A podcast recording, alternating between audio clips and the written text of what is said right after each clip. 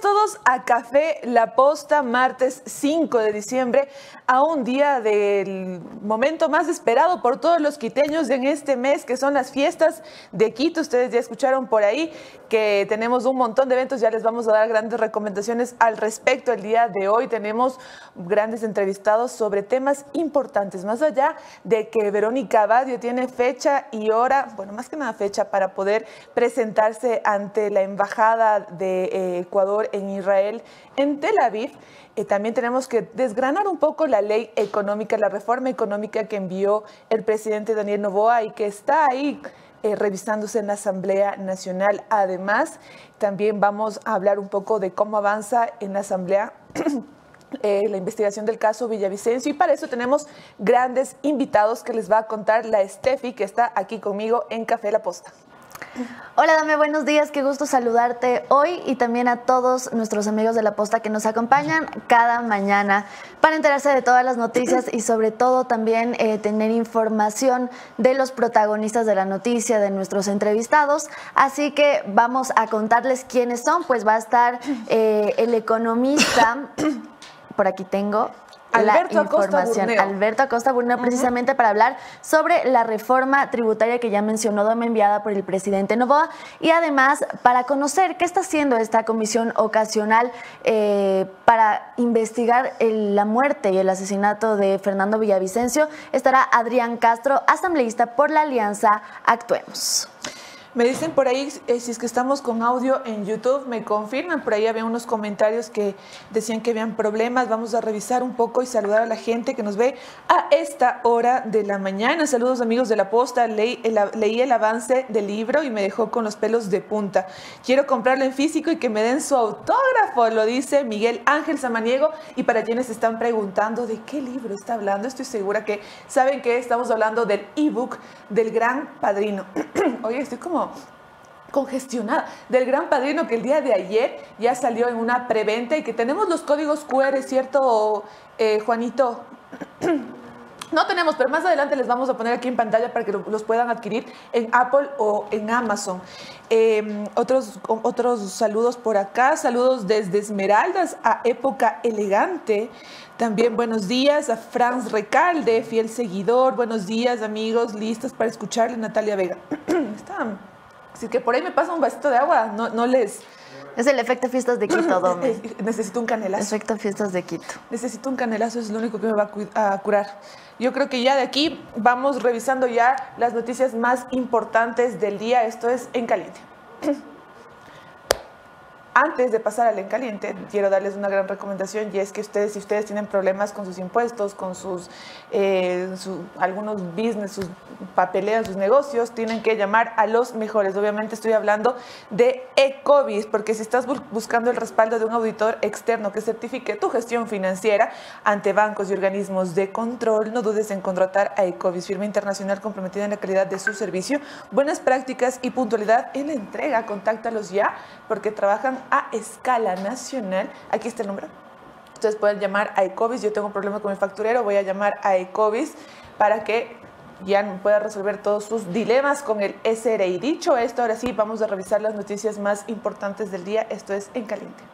Llega a Quito, Ecuador, el show más impresionante del planeta. Diners Club presenta Roger Waters, la leyenda de Pink Floyd. Sábado 9 de diciembre, Estadio Olímpico Atahualpa, por primera y última vez en su gira de despedida. Aforos aprobados. Nuevas localidades disponibles desde 35 dólares. Cómpralas en buenplan.com.es. Punto de venta físico CCI. Roger Waters. Es ahora o nunca. Auspician BYD, Build Your Dreams, JW Marriott, Gran Comercio y Metro invita Alcaldía Metropolitana Quito Renace, una coproducción de Gemedios y Move Site Concerts. No sabes la última. A ver, vecina, cuénteme el chisme. No es ningún chisme, es una excelente noticia.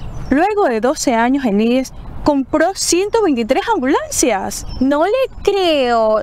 Qué bueno, ya era hora de que cambien todas esas ambulancias. Vamos a contarle a todos los vecinos. En el primer semestre de 2024 llegarán 123 ambulancias al servicio de los asegurados. Atención de una y sobre ruedas. Y es a tu servicio.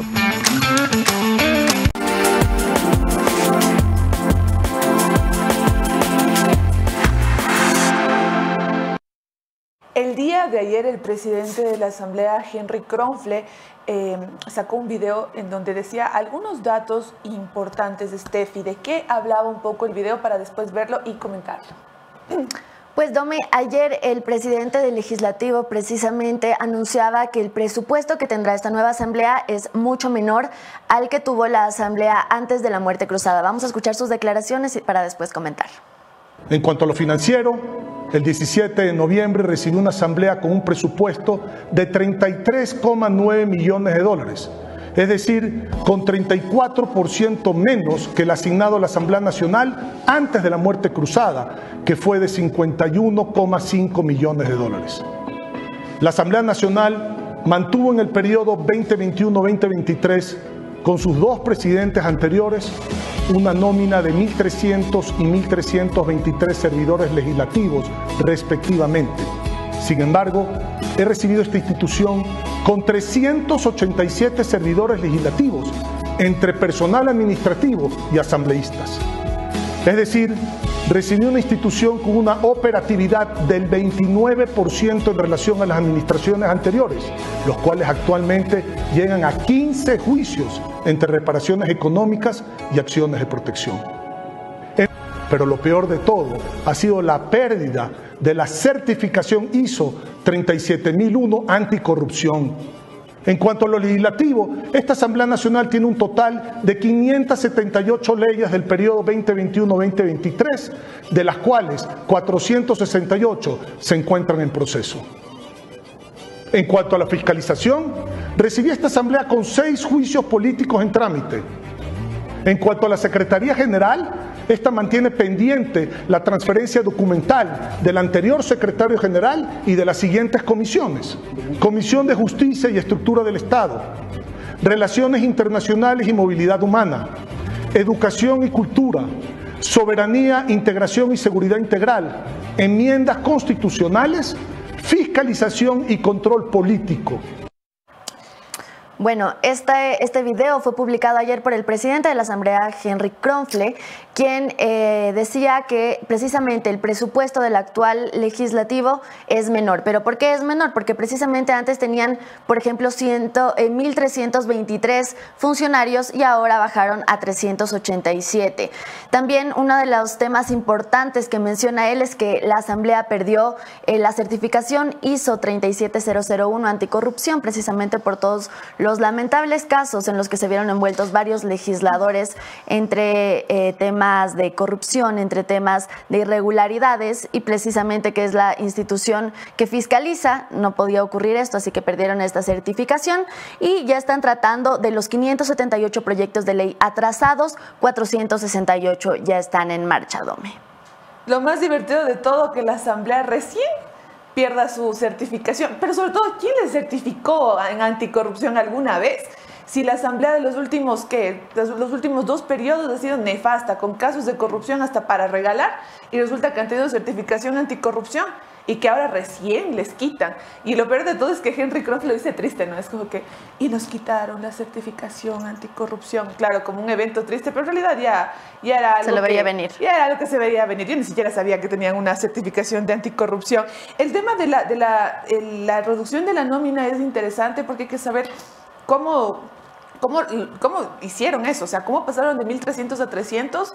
Eh, ¿Qué acuerdos se hicieron? Habla también de que hay 40 juicios eh, si no estoy mal, después de la muerte cruzada por parte de algunos de empleados, de personas que trabajaban en la Asamblea Nacional, eso hay también que, aclarar un poco más. Sin embargo, bueno, al parecer el reporte de Henry eh, es más que nada para decir, así me entregaron la Asamblea, vamos a ver qué se puede hacer, estamos gastando menos, eh, también para ver si es que tratan de subir la popularidad que tan golpeada eh, tienen desde ya la, la Asamblea de César Litardo. Vamos a pasar a la siguiente noticia, no sin antes recomendar y recordarles que si el sillón renaciente necesita un modelo. eh, Ross, ayúdeme por favor con el sillón renaciente. Venga aquí, o ya le iba a subir aquí al escenario a, JF Lazo, pero no vale. Súbase, súbase. El sillón renaciente Aquí está, te ofrece más de 30 colores para elegir porque su interior es de poliuretano de alta calidad y su tapiz es de cuero, cuero renaciente, lo mejor que ustedes pueden comprar en su vida. Gracias, Rod. Maravilloso el, el, el sillón renaciente. Vamos a pasar a la siguiente noticia eh, y es que el viaje de Verónica Abad ya está listo y debe presentarse este domingo 10 de diciembre en la oficina de la Embajada de Ecuador en eh, Israel, en Tel Aviv, que en realidad no era una embajada, era un consulado, si yo no estoy mal, era una oficina pequeña con cuatro personas que, que trabajaban ahí, dada que, bueno, no era tan eh, importante la relación en su momento entre Ecuador e Israel, sin embargo, ahora después de lo que ya le ha designado el presidente Daniel Novoa como embajadora en Israel, eh, ya se llenará un poco más de personas. Obviamente la Cancillería pondrá eh, el personal para Verónica Abad, de lo que dice el decreto 61, eh, si yo no estoy mal, en el que al final dice exactamente que la Cancillería, el Ministerio de Economía coordinarán acciones necesarias para poder ya enviar de viaje a la vicepresidenta de la República.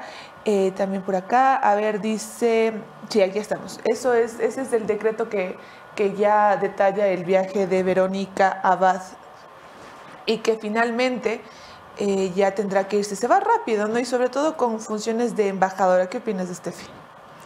Bueno, pues esto ocurre igual después de varias declaraciones en las que ella eh, denunciaba violencia política de parte de Daniel Novoa, pero al final no le tocó más que aceptar los decretos del presidente, su binomio en las elecciones y aceptar que deberá ir a Tel Aviv. Lo curioso igual es que este proceso fue bastante rápido.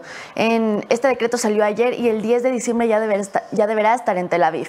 Ni siquiera pasará aquí las festividades y se esperaba, o al menos ella había dicho en, un medio en el que igual le entrevistaban, que espera que en enero ya esté en Tel Aviv. Sin embargo, no, no ocurrió eso y Daniel Novoa ya le dio fecha.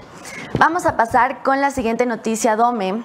Con la noticia número 4, porque los cortes de energía se pararán por las festividades de Navidad y fin de año. Esta es una noticia positiva eh, para la ciudadanía en general, pero sobre todo también para el sector económico el sector empresarial que ha sufrido varias pérdidas por estos cortes de energía, pese a que sean dos horas, dos horas para los negocios son bastante graves y en estas épocas de festividades no tendremos cortes de energía. Otra cosa que también decía la ministra eh, de Energía, Andrea Robo, es que la, la, energía y cómo está la situación actual del Ecuador ha mejorado bastante por estos cortes y eh, si se mantiene así la ciudadanía, sin consumir tanta energía, cuidando este recurso que actualmente está en crisis en el país, es probable que en enero ya se vean otras medidas y ya no los cortes. Así que esperemos que esto ocurra. Pero desde el 15 de diciembre hasta el 31 de diciembre no tendremos cortes de energía, así que es una buena noticia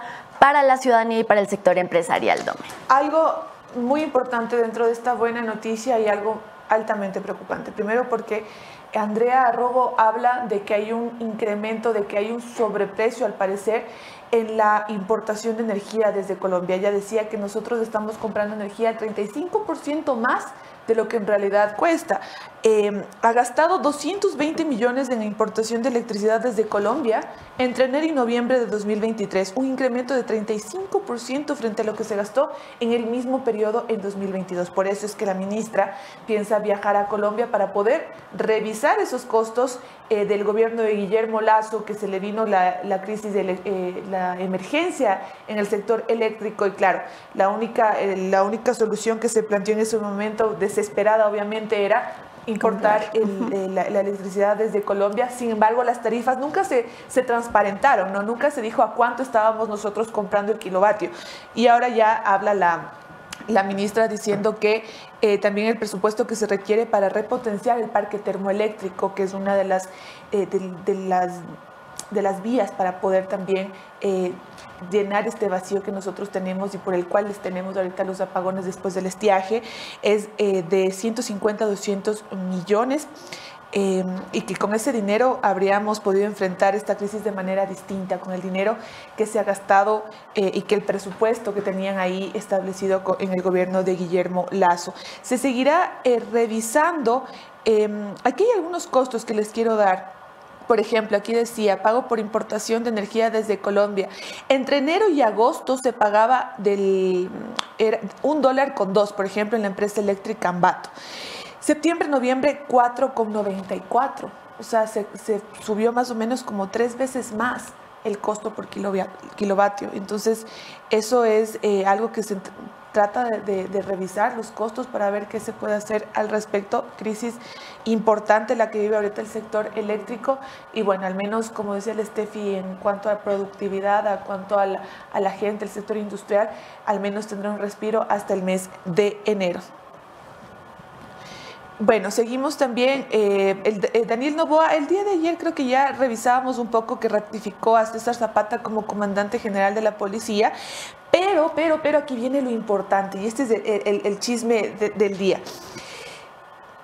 Hoy, eh, el día de ayer, o en esta semana, Daniel Novoa aceptó la renuncia de Edwin Noguera, Pablo Ramírez, Samaniego y Marcelo López, cuatro generales importantes en la cúpula de la Policía Nacional, pero que estaban que resultaban molestos también para esta administración porque tenían algunos dilemas eh, dentro de la comandancia en años anteriores. Eh, Edwin Noguera, por ejemplo, esposo de Tania Varela, em, él estaba muy, era muy cercano eh, a la cúpula policial, pues, parte de la cúpula policial durante el gobierno de Guillermo Lazo, que que ah, generó algunos atropellos también en, tema de, tomar algunas decisiones dentro de la Policía Nacional. Em, por otro lado, también tienen a Pablo Ramírez, eh, que él hasta el momento estaba eh, desempeñándose como el director antinarcóticos. Eh, él también fue parte de, él fue director del SNAI al inicio del gobierno de Guillermo Lazo, si mal no estoy. Y Samaniego, Manuel Samaniego, él se desempeñaba como director de investigación, bueno, no recuerdo exactamente el cargo, pero ahora también aceptó ya la renuncia de este general. Ha cambiado la cúpula policial, eh, tratan de eh, mover totalmente lo que está eh, pasando en la policía, tratar de renovar la institución. Hace poco veía que también están poniendo mucho más énfasis en el entrenamiento de los policías y no solamente en cuanto a fuerza, sino en rapidez. Estefi. Dome, vamos a pasar con la siguiente noticia porque el presidente de la República, Daniel Novoa, quitó la denuncia contra tres jóvenes que habían ingresado a su casa en Olón. Ellos eh, fueron, eh, dos de ellos fueron puestos en prisión preventiva por precisamente irrumpir propiedad privada, la casa de Daniel Novoa, pero él ya quitó los cargos después de que ellos hayan emitido disculpas públicas en un documento. Claro, no sé, sabes que también medio cargoso, ¿no? Se metieron ahí a festejar el día de su de la posesión presidencial enjuiciados, pero bueno, claro, obviamente cometieron un delito, ¿no? Eh, claro, se metieron en la casa del presidente nomás. O sea, no, no cualquier cosa, pero bueno, ya el presidente les ha dado su indulto presidencial y finalmente ya no, no pasará a mayores. Quiero yo también darles otra recomendación antes de que la Steffi les dé más recomendaciones y es que el mejor no, eso, casi, casi hago cosas que no debía hacer. En 2024 el IES contará con 123 modernas ambulancias equipadas con tecnología de punta y personal especializado. Recuerden también que llegó la nueva nave de Fotón. Si tú quieres salir a dar una vuelta bueno, puedes salir a dar una vuelta conmigo, tienes que comprarte un fotón, el Tunland G7 2024 a un precio insuperable. Llévatelo por 23,990 dólares hasta agotar stock. Incluye un bono de 3 mil dólares, así que no esperes más. Visítalos ya y haz el test drive del fotón. Un gran auto, este fiestón, tú tienes un gran farrón. Así es, Dome. Bueno, aquí en Quito la gente celebra desde el primero de diciembre fiestas de Quito. Eso es indudable. Pero mañana eh, se celebra oficialmente los 489 años de fundación de Quito y ustedes ya habrán visto que estos días han estado llenos de cultura, historia y gastronomía deliciosa. Y si ustedes todavía quieren asistir a eventos por estas festividades, solo deben ingresar a quitocultura.com. Ahí tendrán más de 200 eventos para elegir. Todos estos días han estado llenos de desfiles. Hoy en el centro histórico también se presentaron varios colegios precisamente conmemorando este aniversario por la fundación de la capital. Así que todavía todavía están a tiempo de participar en estos eventos gracias al municipio de Quito. Yo, mañana tenemos fiesta, eh, fiesta aquí en el Café La Posta por 6 de diciembre. Mañana viene Pavel Muñoz, programa especial con el alcalde de Quito. Yo emociono outfit de fiestas de Quito. Probablemente tengamos canelazo también aquí en la, en la, en la oficina, así que mañana ya avisados están, hay, hay programa especial por fiestas de Quito. Em, el mejor sinónimo de seguridad siempre es estar protegidos. Y ustedes lo pueden hacer obviamente con Kaiser, donde está por aquí se fue. El mejor sinónimo es poder vivir el mejor sinónimo de seguridad es poder vivir sin los riesgos que nos rodean. Por eso Kaiser Asesores de Seguros con 20, tiene 25 años de experiencia en esta movida y tienen el personal altamente capacitado para poder protegerme. Tienen eh, su, ahí, ahí, estaba el, banner donde decía que pueden contactarlos ahí en, ese número, están en Quito, Ambato y Riobamba, si mal no, ya se me fue. Así que ya saben, tienen que ahí ir con Kaiser. Steffi, siguiente noticia, ya la última, ¿no? La última noticia, damos una noticia internacional, pues desde que Bukele, presidente de El Salvador, asumió el mandato, se han registrado 500 días sin homicidios. Sin duda un logro para el presidente Bukele. En su periodo se han capturado a más de, 700, de 73 mil personas vinculadas al crimen organizado. Tenemos video de esa noticia. No, solo tenemos imágenes. Sin duda es un logro para El Salvador. Recordemos que El Salvador era uno de los países de América con más criminalidad, con más muertes, más homicidios, muchísimas bandas narcotraficantes también que operan desde ahí. Pero eh, Bukele con todas estas medidas en centros carcelarios, también en las calles, ha logrado eh, cosas que otros países, por ejemplo, con la misma criminalidad, todavía no lo hacen. Así que sin duda Bukele es un buen ejemplo para eh, combatir la criminalidad. Ok, y antes de pasar ya a nuestro segmento de entrevistas, tienen que recordar que el libro del Gran Padrino hace su gran lanzamiento el 11 de diciembre. Y para que ustedes conozcan un poco más de esto, vamos a ver el siguiente video. Y no hicieron nada, como si esperaran que alguien más apretara el gatillo, como si quisieran que alguien más les hiciera el trabajo sucio.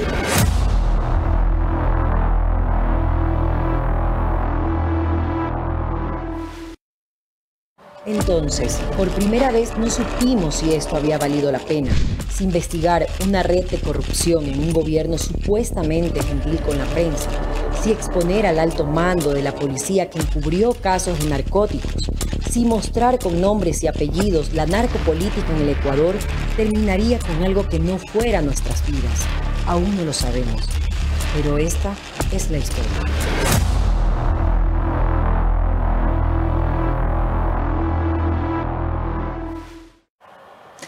Bueno, ustedes ya saben, el libro del Gran Padrino, su gran lanzamiento el 11 de diciembre, para que ustedes puedan ver el libro en físico. Hay lanzamiento en Quito y Guayaquil. Y también el ebook que ya salió en su preventa el día de ayer que lo pueden encontrar en Apple y Amazon. Así que si es que ustedes quieren tenerlo en su iPad, en su iPhone, eh, a ver, aquí en el iPad y en el iPhone y en su Mac Aquí está el QR, hágale captura de pantalla para que lo pueda escanear y pueda descargarse el ebook. Ahora vamos con Amazon, para que también si es que usted quiere comprar en Amazon, haga captura, escaneele y ya tiene su ebook del Gran Padrino en Amazon. Así que ya saben, y, y el libro físico el 11 de diciembre. Dicho todo esto, vamos a pasar a las entrevistas acá en Café La Posta. En 2023, a Quito lo celebramos con arte, cultura y tradición.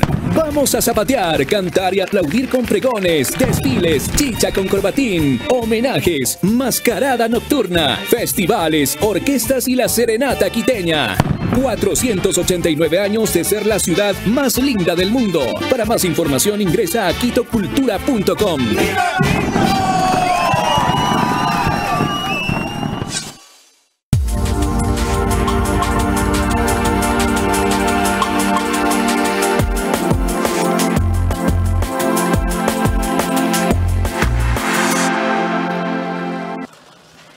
Gracias a todos por seguir Café La Posta. Es un gusto para nosotros acompañarles cada mañana y también por seguir a La Posta en todas sus redes sociales, YouTube, Instagram, Facebook y todo lo que hacemos acá desde el periodismo joven y las noticias más sexys. Vamos a darle la bienvenida el día de hoy al economista Alberto Acosta Burneo. Eh, con quien vamos a desgranar la ley, la reforma tributaria que envió el presidente Daniel Novoa a la Asamblea Nacional. Economista, buenos días. Muy buenos días, un gusto estar con ustedes. Qué gusto conversar con usted, sobre todo para que nos pueda aclarar un poco el panorama y explicar de una forma más didáctica qué es lo que están analizando en la Asamblea Nacional, qué es lo que quiere hacer el presidente Daniel Novoa. Comencemos por ahí. ¿Cuál es su visión de esta propuesta del Ejecutivo? Bueno, primero veamos el antecedente. Estamos frente a una crisis fiscal de gran magnitud. El déficit fiscal probablemente va a cerrar este año entre 4.500 o 5.000 millones de dólares. Eh, y estamos por el lado tributario en una caída de recaudaciones. A octubre las recaudaciones tributarias caen 2,7% y para 2024 mi previsión es que van a caer en alrededor de 900 millones de dólares. ¿Por qué se va a recaudar menos impuestos el próximo año si es que no se aprueba ninguna reforma tributaria? Es porque ya este año se van a terminar de cobrar esas contribuciones temporales que creó Guillermo Lazo en 2021 y además porque a partir de enero del próximo año va a regir una tasa más baja de impuesto a la salida de divisas. Todo esto hace que las recaudaciones del próximo año caigan, hará que las recaudaciones caigan. Entonces el gobierno sale con una propuesta de reforma tributaria que según cifras oficiales, la expectativa oficial es recaudar 830 millones de dólares, de manera con una medida estrella que es la remisión de intereses y multas. Esto significa que el próximo año, si es que se cumplen las expectativas oficiales, lograría contener la caída de ingresos tributarios.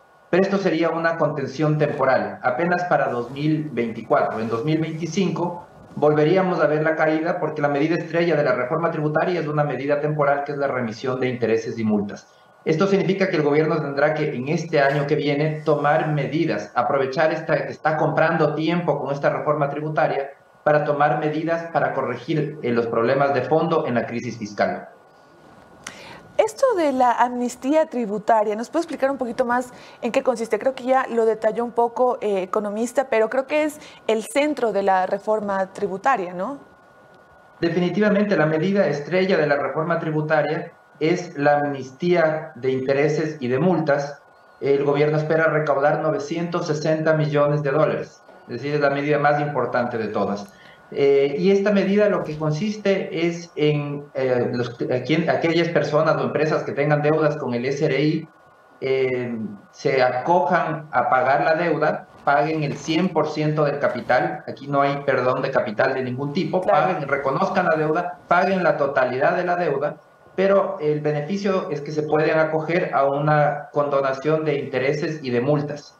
este mecanismo de la amnistía es de la vieja conocida, siempre lo utilizan los gobiernos. Lo utilizó Rafael Correa, lo utilizó Lenín Moreno, ahora lo quiere utilizar también Daniel Novoa, porque es un mecanismo de obtener ingresos de manera rápida, aunque temporal, porque solo funciona por una vez, eh, pero permite obtener ingresos rápido eh, porque siempre hay casos de, personas o empresas que están disputando con el SRI los impuestos que el SRI les quiere cobrar, eso está en la justicia, y a través de la amnistía pueden renunciar a esos procesos judiciales y acogerse al pago.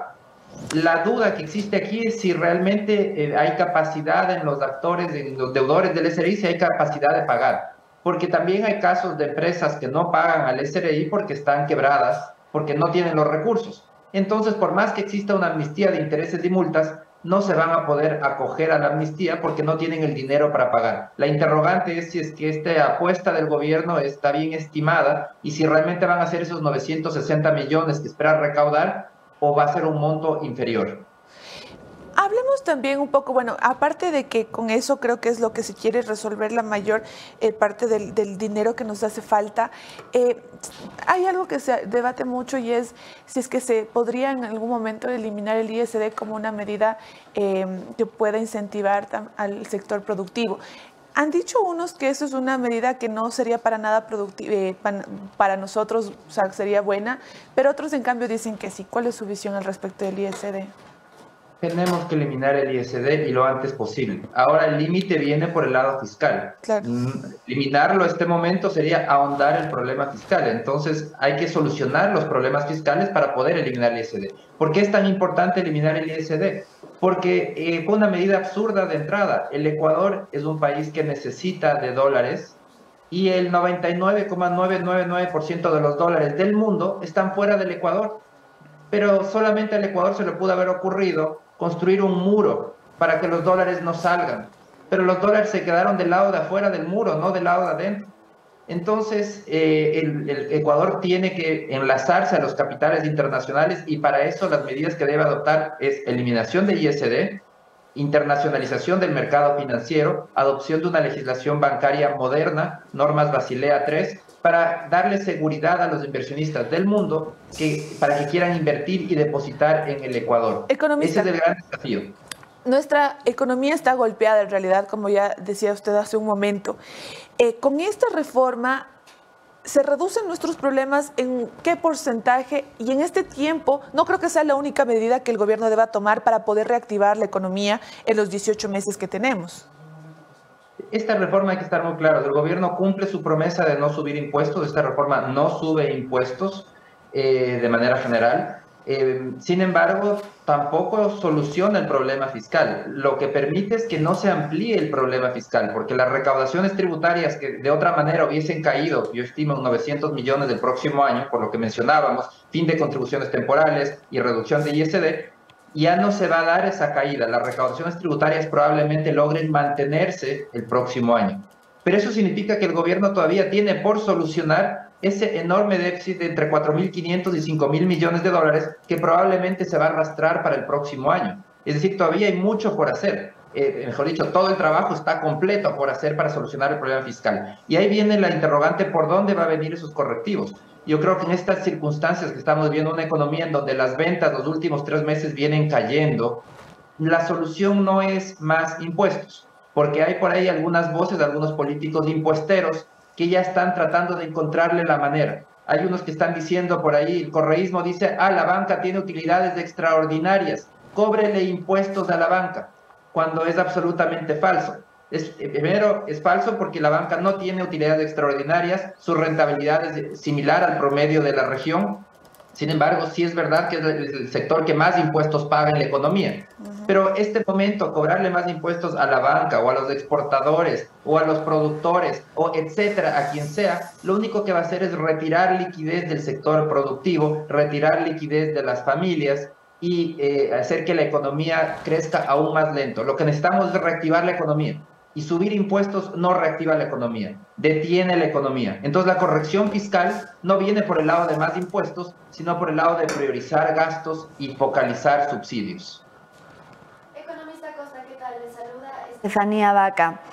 Eh, una de las recientes declaraciones del ministro de Finanzas, Juan Carlos Vega, es que con esta reforma tributaria los más privilegiados pagarán una parte del costo de esta situación económica por la que atraviesa el país para proteger a los más necesitados. ¿Qué tan cierto es esto? Es decir, la clase baja y media del Ecuador no se verán afectados con esta reforma tributaria. Bueno, esta reforma tributaria tiene algunas medidas eh, que han generado polémica. Una de ellas es esta eh, autorretención que tienen que hacer las empresas, los grandes contribuyentes. Los grandes contribuyentes van a tener que pagar el impuesto a la renta de manera anticipada. Y es un golpe particularmente para el sector exportador, porque ahora va a tener que destinar mes a mes un pago de impuesto a la renta de hasta el 3% de sus ingresos, un anticipo del impuesto a la renta, que tendrá que liquidarse cuando se cumple el año y si es que ha pagado en exceso, eh, recién entonces pedir una devolución. Eso implica eh, que se consume capital de trabajo para entregarle al Estado anticipadamente el impuesto a la renta. Al Estado le da liquidez mucho más rápido, le da mes a mes el ingreso, no tiene que esperar a fin de año, pero para las empresas significa que mes a mes pierden liquidez, es decir, pierden competitividad. Y esto afecta sobre todo a los sectores agroexportadores. Entonces, sí, es, hay una afectación a los grupos más grandes, pero ese es el problema en la, política, se quiere decir que no afecte a los, que, que afecte solo a los ricos y no a los pobres. En realidad, esas líneas son bastante difusas, porque si el sector productivo tiene problemas de competitividad, termina creando menos empleos o en el peor de los casos destruyendo empleos. ¿Y esos empleos de quién son? De la población de menores ingresos. Entonces, esa diferencia no es que vivimos en, compartimentos separados, quienes más ingresos tienen y quienes menos ingresos tienen. Vivimos todos en una sociedad integrada Entonces, eh, de manera general, el retirar recursos vía impuestos termina afectando a todos, a los que más tienen y a los que menos tienen. Afortunadamente, esta reforma tributaria no crea de manera general impuestos. Hay temas muy puntuales. El tema del tratamiento tributario en la venta de viviendas es un tema también que va a afectar a las familias, un tema muy puntual. Y el tema de este anticipo de impuesto a la renta. Pero de manera general no hay un incremento de impuestos, que es precisamente la propuesta del gobierno. Ahora, el presidente Novoa eh, ha enfatizado que esta reforma impulsará el empleo joven.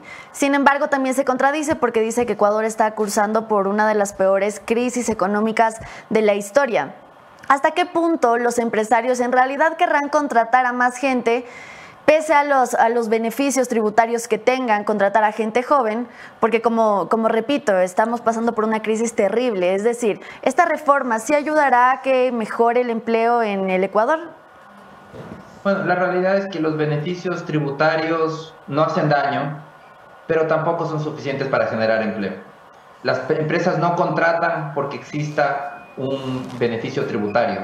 Se necesita mucho más que eso las empresas no solo son sensibles a, los incentivos tributarios, sino que también son sensibles a la seguridad jurídica, a la seguridad física, a los trámites, a, una, a la legislación laboral, a la competitividad. Es decir, hay que trabajar en infinidad de temas en paralelo para que realmente esto se transforme en más empleo si nos sentamos a esperar y decir solamente con una reforma tributaria, con un incentivo tributario, que de por sí es un incentivo bastante pequeño, el incentivo va a ser de 60 millones de dólares del estimado del gobierno, eh, probablemente eh, no vamos a ver los resultados, porque tenemos que trabajar en todo el resto de temas en paralelo para que realmente sea atractivo invertir y poder contratar. Lo que hay que estar muy claro es que si queremos tener más empleo, hay que destrabar la inversión Solo la inversión productiva, la inversión privada es la que genera empleo de manera sostenible. Y esa es la inversión que hay que destrabar simplificando trámites, eh, haciendo que fluyan los permisos ambientales que están detenidos, eh, el Estado haciendo la consulta ambiental que mantiene detenida por eh, alrededor de 200 megaproyectos y que estuvo incluso suspendido ese decreto por una demanda de Leonidas Issa. Esos son los temas que tiene que solucionar el gobierno si realmente quiere generar empleo. No se puede quedar contento con unos incentivos tributarios porque no son suficientes. Es decir, usted considera que para el próximo año, además que es un, tiempo y un periodo muy corto, no son apenas 16 meses, pero usted considera que uno de los puntos claves para mejorar la economía en este corto periodo sería quitar los subsidios a los combustibles. Eh, ese es un tema que hay que trabajar para poder solucionar el problema fiscal, porque la realidad es que hay un problema fiscal. Lo, importa, lo, que hay que entender es que hay varios desafíos, varias crisis en el país en paralelo. Tenemos yo creo que tres crisis en paralelo. La una, una crisis productiva por falta de inversión, inversión detenida. La segunda es una crisis social por falta de empleo, muy asociado con, si no hay inversión productiva, inversión privada, tampoco hay empleo. Hay una nueva oleada migratoria. Y una tercera crisis es la crisis fiscal. Entonces hay que trabajar en los tres frentes a la vez. Por el lado productivo hay que destrabar la inversión, hacer esas consultas ambientales, eh, esos 14 mil trámites represados del Ministerio del Ambiente tienen que ser desfogados porque todo eso son inversiones que no se realizan, empleos que no se generan. Por el lado fiscal, hay que priorizar gastos, es decir, gastar en lo importante, salud, educación, seguridad y eliminar lo demás, lo que no le agrega valor al ciudadano. Y en materia de subsidios a los combustibles, sí, hay que focalizar el subsidio porque estamos destinando alrededor de 3 mil millones de dólares al año eh, y el del grueso, el 50% de ese subsidio, es decir, 1.500 millones, van al quintil más rico de la población. Es un subsidio que en su gran mayoría va a los más ricos de la población, a un grupo pequeño de ciudadanos. Entonces, eso tiene que cambiar. El subsidio a los combustibles tiene que ir a quien realmente lo necesita. ¿Y cómo lograrlo? Muy rápidamente. Eh, se puede hacer de una manera sencilla y relativamente rápida, a través de los siguientes mecanismos. El, punto de partida es focalizar el subsidio a quien realmente lo necesita, es decir, a quien se transporta en buses. Reintroducir la banda de precios de los combustibles, crear un fideicomiso para garantizar transparencia y que todo lo que se ahorre en subsidio a los combustibles vaya a ese fideicomiso y que ese fideicomiso sirva solamente para inversión en educación y en seguridad. Y transferir a las unidades de buses el valor del subsidio, porque en los surtidores el precio va a ir cambiando, el valor del subsidio transferirles mes a mes vía una tarjeta de débito. Es un mecanismo muy sencillo, se lo puede hacer en dos, tres meses, se lo puede implementar, no implica cambios radicales para que no haya costos políticos enormes, los precios irían modificándose gradualmente en base a una banda de precios como ya la tuvimos en el pasado. Economista, ¿cómo está? Eh, para terminar, se hablaba de que hay que hacer, no solamente la reforma tributaria es la gran solución para los problemas económicos que tiene el Ecuador. Eh, hay otras cosas que se deben hacer por otros frentes. ayer Henry Kronfle hablaba de que hay una... Eh, se, se, ha disminuido los gastos en la Asamblea Nacional. ¿Qué opina usted de recortar el gasto y en dónde sería de recortarlo para el próximo año? Es fundamental, ese es el trabajo que hay que hacer pero no se trata de hacer un recorte generalizado, indiscriminado, porque entonces se compromete la calidad de los servicios públicos. Entonces el trabajo que hay que hacer es un poco más complejo, implica partir reconociendo que hay que saber priorizar, que el Estado existe y los ciudadanos quieren que exista el Estado por un motivo. Y yo creo que podemos ponernos de acuerdo muy fácilmente, decir la prioridad es salud, educación y seguridad. Esas son las prioridades. Entonces hay que hacer una auditoría de los procesos del Estado e identificar qué está fuera, qué instituciones o qué procesos están fuera de esas áreas y que no agregan valor y deben ser eliminados. En cambio, lo que sí agrega valor debe ser conservado. Pero ¿cómo conservarlo? Hay que entrar a una nueva revisión y decir, bueno, ¿son procesos eficientes o no? ¿Cómo hacemos eficientes esos procesos? ¿Cómo digitalizamos esos procesos? Y de esa manera liberamos recursos para poder seguir invirtiendo en lo importante, en salud, educación y seguridad. Entonces implica priorizar, gastar en lo importante y dejar de gastar en lo que no es importante. Y en paralelo trabajar en la focalización de subsidios, que también he hablado, que lo que busca también es que el subsidio vaya a quien realmente lo necesita, no seguir desperdiciando recursos de una manera absurda como lo hacemos ahora, subsidiando a quien más ingresos tiene en el país. Muchas gracias, economista. Sin duda nos ha aclarado mucho más eh, cómo va a funcionar esta reforma tributaria que ha sido criticada por unos, bueno, ya explicada en este caso acá por el economista Alberto Acosta Burneo. Muchas gracias por acompañarnos en Café La Posta. Muchísimas gracias, siempre es un gusto. Así que ustedes ya ven cuál es el corazón de la reforma tributaria de Daniel Novoa algo importante, se busca recaudar eh, más alrededor de 900 millones, decía el economista. Eh, que nos ayude a, poder salir del déficit fiscal y que también nos ayude a empujar un poco más la economía. No es lo único que se debe hacer, sin embargo creo que eh, a, los ojos de los expertos es algo que nos ayudaría un montón. y, hablando del tema de la remisión, de la amnistía tributaria, que es lo que ha, levantado polvo mucho en la discusión política del, perdón de, de las multas a deudores por años. Sin embargo, porque se saca mucho a colación el tema del Grupo Novoa, ¿no? Como deudor por muchísimos años al Estado y que esto podría beneficiar o no. Bueno, la, la pelota está en la cancha de la Asamblea Nacional, veremos qué dicen, cómo lo, lo, resuelven, si es que se, obviamente irá reformada esta ley, no creo que vaya tal cual como le envió el Ejecutivo y ver cómo terminó finalmente y tiene que tener 30 días. En 30 días debe estar ya, eh, ya discutida, revisada y hecha todo, todo lo, lo, que tiene que hacerse en la Asamblea Nacional. Antes de pasar con mi siguiente invitado, tengo que yo hacerles una excelente recomendación porque Ustedes saben que mañana es 6 de diciembre y nosotros estamos con las fiestas de Quito a tope y Quito cumple 489 años de fundación y no puedes faltar este farrón lleno de arte,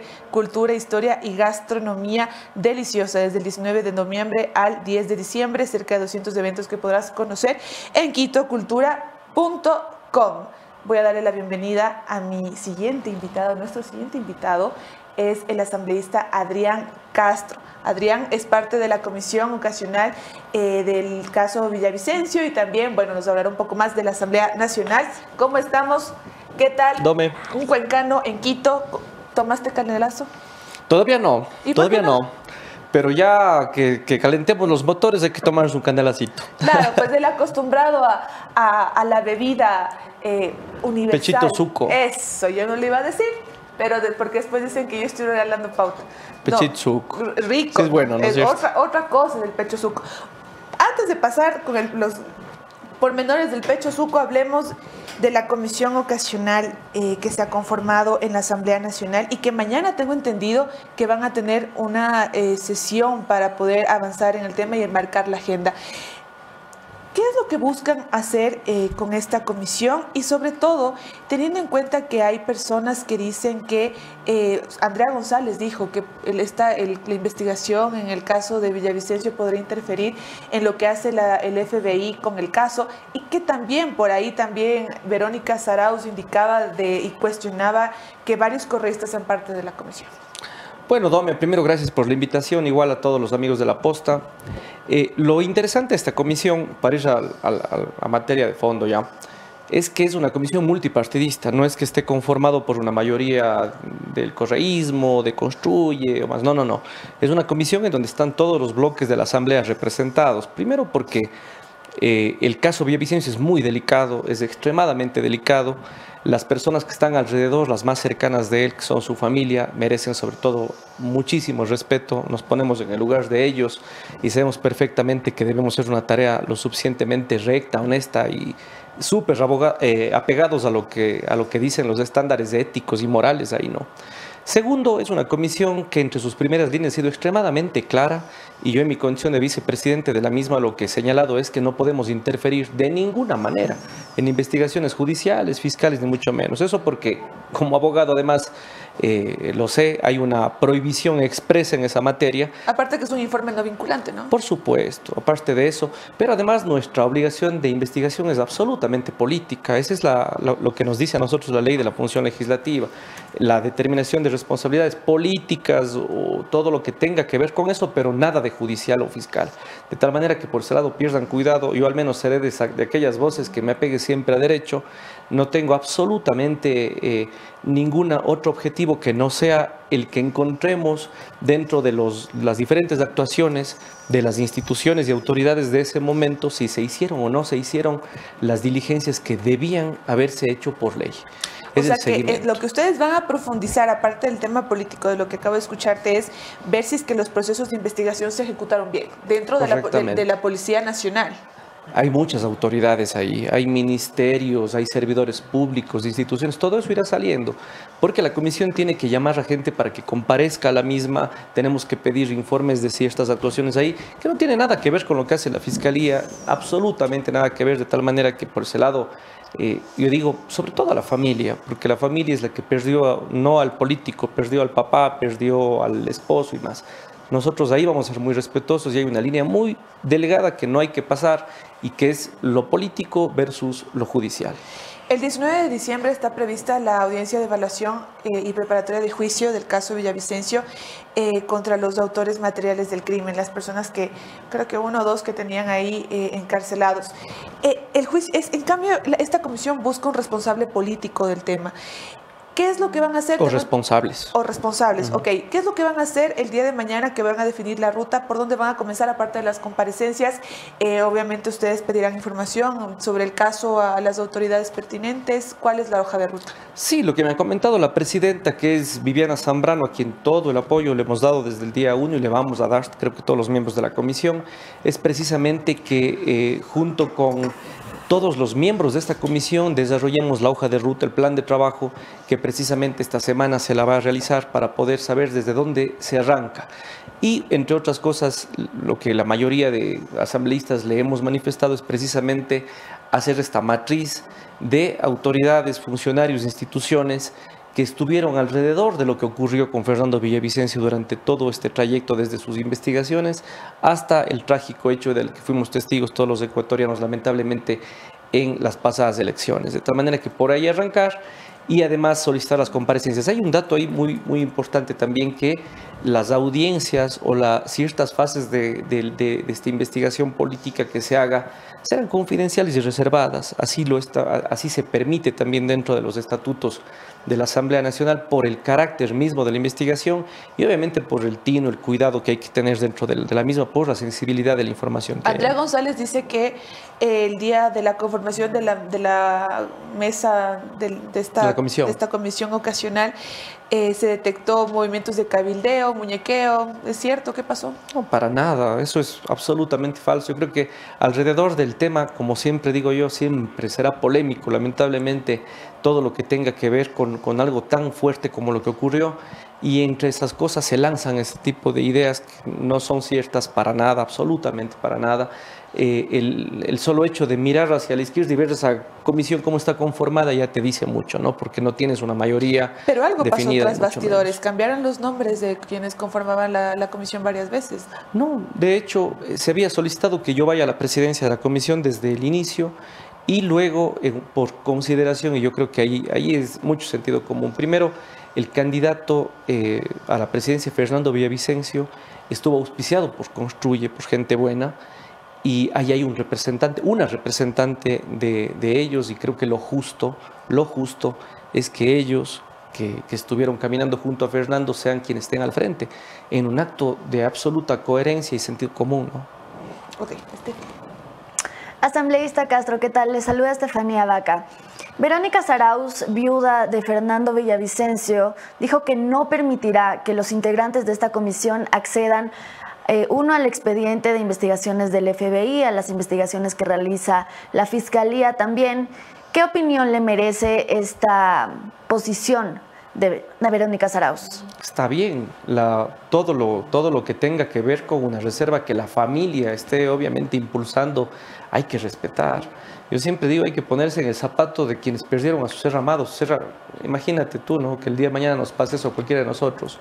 Y yo respeto muchísimo eso. De ninguna manera hay que interferir en las investigaciones judiciales, peor aún en lo que ha hecho el FBI, porque eso pasará a la Fiscalía General del Estado. Nosotros hacemos una investigación 100% política, de tal manera que no necesita quizá ni siquiera hacer ese esfuerzo, porque será el primero en poner límites, y entiendo que el resto de colegas de la, de la comisión haremos, harán lo mismo, en eh, no salirnos de los estándares de una investigación política frente a una judicial y solicitar obviamente información, comparecencias para conocer cuál fue eh, realmente la forma de actuar de las autoridades que estuvieron alrededor del caso y las instituciones en general cuando ocurrieron los hechos. Ese es nuestro trabajo y de ahí determinar este tipo de responsabilidades políticas que nada tienen que ver con el tema judicial. Así que más bien a la, familia darle esa paz, esa tranquilidad pero a los ecuatorianos decirles que sí, el trabajo de la comisión en estos 90 días que tiene es precisamente llegar a determinar eh, ese tipo de, connotaciones políticas que alrededor de este crimen sin duda las hay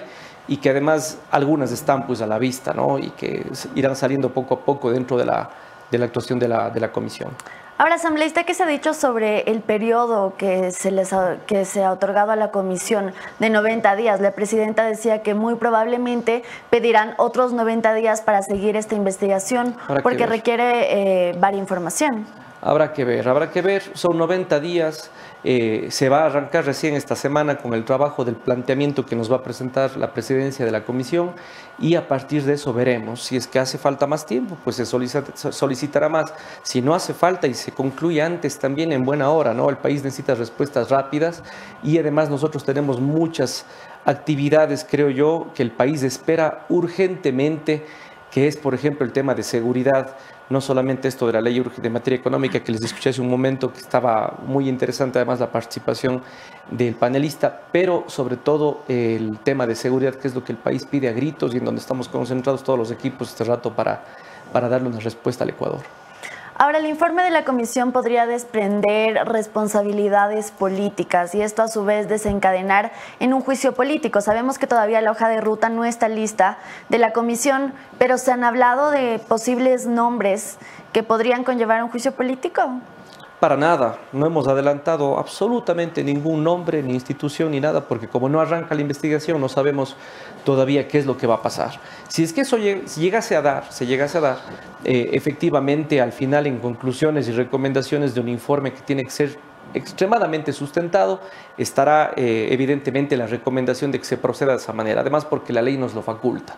Sin embargo, insisto, eh, la presidencia esta semana nos mostrará cuál es el planteamiento. Nosotros estamos para empujarle, para ayudarle a la presidenta y entre los colegas de la comisión, obviamente, no salirnos de ese, esa delgada línea entre lo que tiene que ser una investigación 100% política de una eh, judicial en donde no tenemos que entrometernos ni interferir para nada. El círculo cercano de Villavicencio ha dicho en varias declaraciones que no tiene confianza en realidad sobre eh, la investigación de esta comisión. ¿Qué le diría usted? Bueno, es un criterio particular. Yo respeto todos los criterios en este mundo democrático. El que le gusta algo o no le gusta algo, pues simplemente merece el respeto, ¿no? No, no a todos nos puede parecer muy buena la idea, algunos pueden tener un criterio contrario. Lo importante es que el resultado sea el que le dé una satisfacción al país, una respuesta al país, eh, sobre todo por, porque el, hecho sí cambió definitivamente la, participación de los, de, los actores políticos en las elecciones, el cuidado que se tiene que tener y sobre todo, fíjense ustedes, se trata de un tema, de, un, delito político, como suelen decir, ¿no? un, delito que, que, sin duda es extremadamente grave. Hoy en día muchos políticos ecuatorianos están en una situación de riesgo y lo que tenemos que hacer es dar respuestas, porque lo contrario, si no generamos precedentes, entonces no va a pasar nada, no vamos a cambiar nada en el país. Miren el caso del pobre alcalde Chonillo, ahí yo le veo todos los días en las redes sociales con un casco, un chaleco antibalas. Eh, en verdad, eh, te das la vuelta, ves a Durán y encuentras a una ciudad sumida en la delincuencia y otras más del Ecuador que caminan hacia ese, hacia ese lado y realmente da una impotencia enorme. Para eso estamos los asambleístas, para poder darles una respuesta a los ecuatorianos y esa es parte de las acciones urgentes que merece el Ecuador. Verónica Saraú recomendó a la comisión que realice un repaso histórico de todas las amenazas y persecución eh, de parte del, del expresidente Rafael Correa contra Fernando Villavicencio por las investigaciones periodísticas. ¿La comisión tomará esta recomendación? Todas las que vengan de, las diferentes, de los diferentes espacios que tengamos, tanto de la sociedad como de eh, la propia Asamblea Nacional que tiene algunas eh, interrogantes dentro de la investigación de Fernando Villavicencio. Todas, no hay como descartar absolutamente nada. Fíjense ustedes, Fernando Villavicencio, entre otras cosas, se caracterizó por ser una persona que presentaba una serie de denuncias documentadas y todo eso reposa. Él fue el presidente de la Comisión de Fiscalización y por lo tanto la información a la mano tiene esa comisión, de tal manera que hay que hacer una coparticipación entre las comisiones y solicitar sus expedientes también para conocer qué es lo que pasó ahí. Además, si se hicieron las actuaciones dentro de lo que le correspondía a la Asamblea Nacional en esa época, si se trasladaron esos expedientes a Fiscalía, a Contraloría, cuáles fueron los resultados. Me anticipo, porque el resultado de la comisión tiene que llegar hasta ese punto hasta saber si los esfuerzos que hizo Fernando Villavicencio dieron o tuvieron resultado dentro de los órganos competentes, que son los órganos de control del Estado. Asambleísta, a ver, entonces la comisión es para revisar el caso de Villavicencio o lo que le llevó a Fernando Villavicencio a que termine así. Bueno, lo que ocurrió alrededor de Fernando Villavicencio, las actuaciones de las autoridades. Si habla de, las denuncias, de las cosas que hizo, a ver si es que se terminó en Contraloría o en diferentes instituciones, hablamos de otra cosa que también es parte de. Es parte de la investigación, es parte de la investigación porque si es que de los hechos que él denunció y estaban eh, obviamente presentados en Fiscalía y Contraloría existe algún nexo con lo que ocurrió luego o hay autoridades que están ahí dentro de, pues sin duda son aspectos que van a, llamar la atención dentro de la comisión. Me anticipo porque puede ser que eso no ocurra, pero si es que sucedería eso, tendríamos ya de entrada un tema de responsabilidad, ¿no es cierto? Y ahora con el asambleísta desde su sillón renaciente, yo voy a hacerle la pregunta incómoda. La Asamblea Nacional ha tenido una fama terrible en cuanto a investigaciones en diferentes casos, una confianza nula en cómo llevan este tipo de cosas tan delicadas. Tiene a la justicia investigando junto al FBI eh, de forma más rigurosa, obviamente, eh, el caso de, Fernando Villavicencio. ¿Para qué hacer una comisión ocasional? Eh, tal vez para fiscalizar un poco cómo han actuado las entidades, pero ¿no hay la posibilidad de que terminen atropellando el caso judicial? No, eso no va a pasar de ninguna manera. No hay una intromisión, ni siquiera un nexo entre lo que hace o lo va a hacer esta comisión desde un tema de análisis o investigación y seguimiento 100% político de lo que hace el judicial. Por ese lado, yo quiero dejarle eh, una tranquilidad a los amigos que nos están escuchando, porque si el día de mañana se, se cree o se, o se piensa que nuestra investigación va a interferir ahí, estaríamos atropellando todo un proceso de investigación que viene llevando el Estado a través del FBI y de la Fiscalía. Y eso sería grave, de tal manera que eh, pretender hacer acciones que anulen eso, que puedan traer un obstáculo, eso no va a ocurrir, Doménica, para nada. Eh, lo vuelvo y lo repito, tenemos muy marcadita esa línea delicada y por ese lado no va a haber problema. Ok, esas son las declaraciones de Adrián Castro, vicepresidente de la Comisión Ocasional del caso Villavicencio, que revisará eh, por 90 días todo este caso para conocer los pormenores de la investigación por parte del Estado del asesinato del candidato presidencial. Para terminar, eh, también, Adrián, me, faltaba un poco, ¿cómo está la situación en la Asamblea Nacional con respecto a la ley, a la reforma tributaria? Bueno, es un tema que estábamos esperando todos desde hace ratos. No, lo, importante de esto es que Valentina dentro de la comisión la está llevando muy democráticamente, está muy abierta a cambios, modificaciones, cualquier tipo de... Yo creo que todas las leyes tienen que afinarse un poco antes de que salgan, pero veo con muy buenos ojos que tiene tres planteamientos importantes, no solamente el tema que conversaban ustedes hace un momento con, con el panelista eh, Acosta, eh, tenemos el tema de las zonas francas, que es una invitación a la inversión al país, no solamente de la empresa pública o privada, perdón, nacional, sino extranjera, y el libro segundo de alianzas público-privadas, al cual, haciéndole ciertos cambios y modificaciones, se le puede dar una, un, una importancia muchísimo mayor de la que la gente espera. Ahí hay un portafolio, yo le hacía un pedido de información a la Secretaría de Alianzas Público-Privadas, se creó en el 2021, que dicho sea de paso, no ha sacado un solo proyecto desde que se ha creado, y eso es gravísimo, por eso hay que modificar el esquema. Pero me dice, hay 10 megaproyectos en un portafolio de más de 4 mil millones de dólares ahí, guardaditos. Entonces ahí tienes proyectos hidroeléctricos, proyectos viales, proyectos eh, que tienen que ver con, con, grandes infraestructuras y equipamientos que necesita el país, en donde se van a generar cientos de empleos. El problema es que si haces burocrática una ley, esa ley no va a funcionar. De tal manera que ahí más bien se ha presentado un esquema de que podemos participar, hacer cambios, modificaciones, y yo confío más bien en que esa inversión, ese músculo económico que no tiene hoy en día el Estado central, venga desde lo, lo extranjero o lo nacional privado, sin necesidad y de ninguna manera privatizar nada de servicios públicos porque eso está prohibido por la ley, pero sí una inyección en grandes obras viales, por ejemplo, corredores viales enormes del país, los proyectos hidroeléctricos como Santiago, Cardenillo y otros, que necesitan sin duda músculo económico que hoy en día no tiene el Ecuador. Estamos con un hueco fiscal enorme. Adrián, como cuencano, ¿qué opinas de lo que está pasando con Verónica Abad? Eh, ¿Qué te puedo decir? Son temas ya eh, que yo me he enterado más bien a través de los medios como ustedes. Yo reviso las noticias de los medios digitales porque desde el día uno en que llegamos acá a la ciudad de Quito junto con el equipo, que no me deja mentir, pero estamos trabajando hasta la una y media, dos de la mañana todos los días porque no vamos a tener tiempo, en verdad, con todo lo que, lo que hemos visto atrancado en la Asamblea, de preocuparnos mucho en los temas que no nos quita mucho el sueño. Fíjate, amiga, Verónica. No le conozco a Verónica, participamos, fue mi, mi digamos, mi, una de las contendoras en la alcaldía de Cuenca, eh, ahí, tuve la, la oportunidad de conocerle.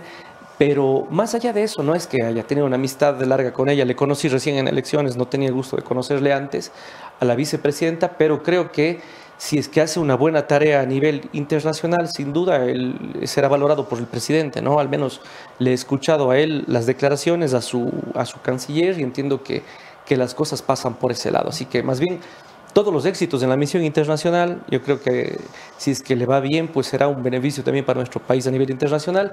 Y al presidente Novoa desear que en verdad todos los proyectos que están enviando a la Asamblea Nacional salgan con resultados para el país, que es lo que más nos importa este rato, Doménica. Son las declaraciones de Adrián Castro, asambleísta, y como ya les decía, el vicepresidente de la Comisión Ocasional de Investigación del caso Villavicencio. Muchas gracias por venir a Café La Posta. Gracias, Dome. La próxima viene con Canelazo. Le debo una tocha. Eso.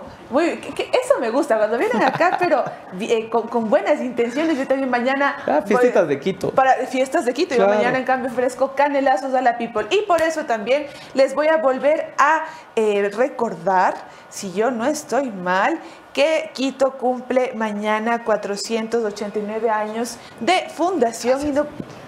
Ah, pero me dijiste que faltaba una. Vayan todos a farrear. Revise quitocultura.com, busque un evento que le guste a usted. Vaya a farrear con sus amigos y con sus panas. Listo, siguiente. Antes de terminar también con el café La Posta del día de hoy, eh, recordarles que si es que tú eres un alto ejecutivo de esos que trabajan y entran a trabajar a las 10 de la mañana, pues gente de bien, gente que aporta al país. Se viene la segunda edición del programa ejecutivo de juntas directivas realizado por la Asociación Ecuatoriana de Miembros de Directorio AMD. Si ya eres parte de un directorio, por ahí se me olvidó el celular, ok o como alto ejecutivo quieres profesionalizar tu experiencia, con esta iniciativa potencializarás tu participación, creando valor a las organizaciones y proponiendo las mejores prácticas en gobierno corporativo y estrategia. El evento inicia en enero y durará 40 horas hasta marzo de 2024. Reserva tu participación porque son cupos limitados. Contáctalos al WhatsApp que está aquí. Además, Steffi Stone tiene otra Además, volviendo a topar el tema de las fiestas de Quito, porque aquí estamos súper emocionados de esta fecha que eh, siempre nos divierte muchísimo a los quiteños, pues los quiteños rockeros tendrán las mejores fiestas de Quito de su vida porque Roger Waters, el legendario vocalista de la banda británica Pink Floyd, llega a Quito con todas las de ley. This is Not a Drill, una gira en la que repasa sus mejores álbumes de Dark Side of the Moon, The Wall, Animals y mucho más. No se queden fuera y corran a comprar sus entradas en buenplan.com.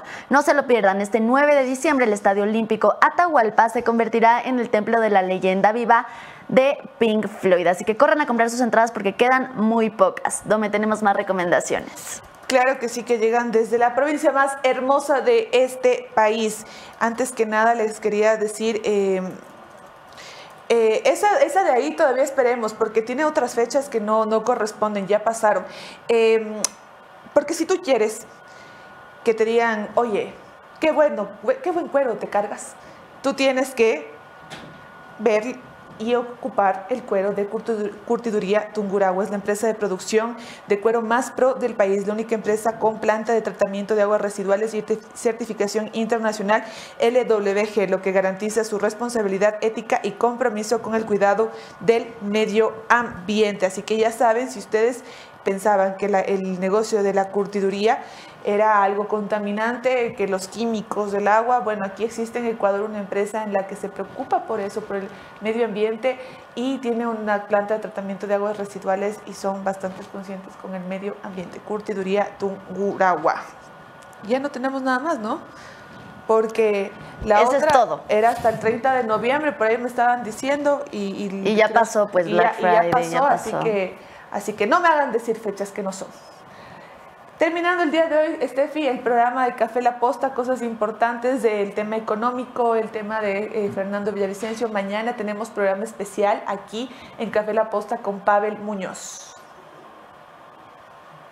Y eh, también algo para recapitular un poco de las entrevistas es qué ha hecho todavía la comisión ocasional de Fernando Villavicencio. Pues todavía no está establecida la hoja de ruta. Sin embargo, ¿qué hacen enfocando a...? están, están ahorita ya... Están ya locos, ya quieren irse a desayunar. Qué lindo, bueno, eh, el tema es que eh, ellos aceptarán la recomendación de Verónica Saraus, viuda de Fernando Villavicencio, sobre hacer una cronología de cómo ha sido la persecución del gobierno de Rafael Correa con Fernando Villavicencio, un crimen que no debe quedar impune en el país y que la comisión seguramente se encargará de determinar a los responsables políticamente y la fiscalía obviamente de todo el tema penal. Yo la verdad es que creo personalmente que es una comisión innecesaria. Creo que eh, si es que en un caso tan, de, tan delicado como el asesinato de Fernando Villavicencio, que está en manos de la, del FBI, que está en manos de la justicia, que se ha llevado una investigación al respecto, creo totalmente innecesario profundizarlo en la Asamblea Nacional. Y no porque no necesitemos saber eh, los responsables políticos, sino porque los procesos en la Asamblea se llevan fatal, se llevan muy mal, se llevan eh, a, lo que, a lo que conviene, a lo que necesitan, en lugar de lo que realmente se tiene que hacer. Recuerdo la comisión ocasional del caso María Belén Bernal, el informe termina siendo un saludo a la bandera porque no es vinculante y en realidad quedan muchas cosas. Bueno, nosotros en la Asamblea hicimos el proceso de fiscalizar, pero no, no trasciende. Y creo que hay cosas que se pueden avanzar por parte de los asambleístas en lugar de ir al... Es como que van en paralelo con lo judicial que si bien es cierto, como decía Adrián, tal vez no va a atropellar la investigación, eh, que es la más importante que la investigación penal, pero que sí distrae también de lo que realmente tiene que hacer la asamblea y dentro del caso lo que se va descubriendo en el otro ámbito. Entonces, yo personalmente creo que es totalmente innecesario. Pero bueno, mañana 6 de diciembre, eh, Pavel Muñoz estará por acá, la Steph y yo prometemos venir con outfit de fiestas de Quito. Quiteño. Eso. Y eso es todo. Y todos los chicos de la ratonera también. ¡Qué lindo! ¡Qué lindo! Eh. Eso es todo por hoy en Café La Posta. Gracias por estar aquí con nosotros. Estuve con la maravillosa Estefanía Vaca, eh, toda la people que está también en la ratonera y conmigo también está la próxima, hasta mañana más bien. Hasta mañana, muchas gracias.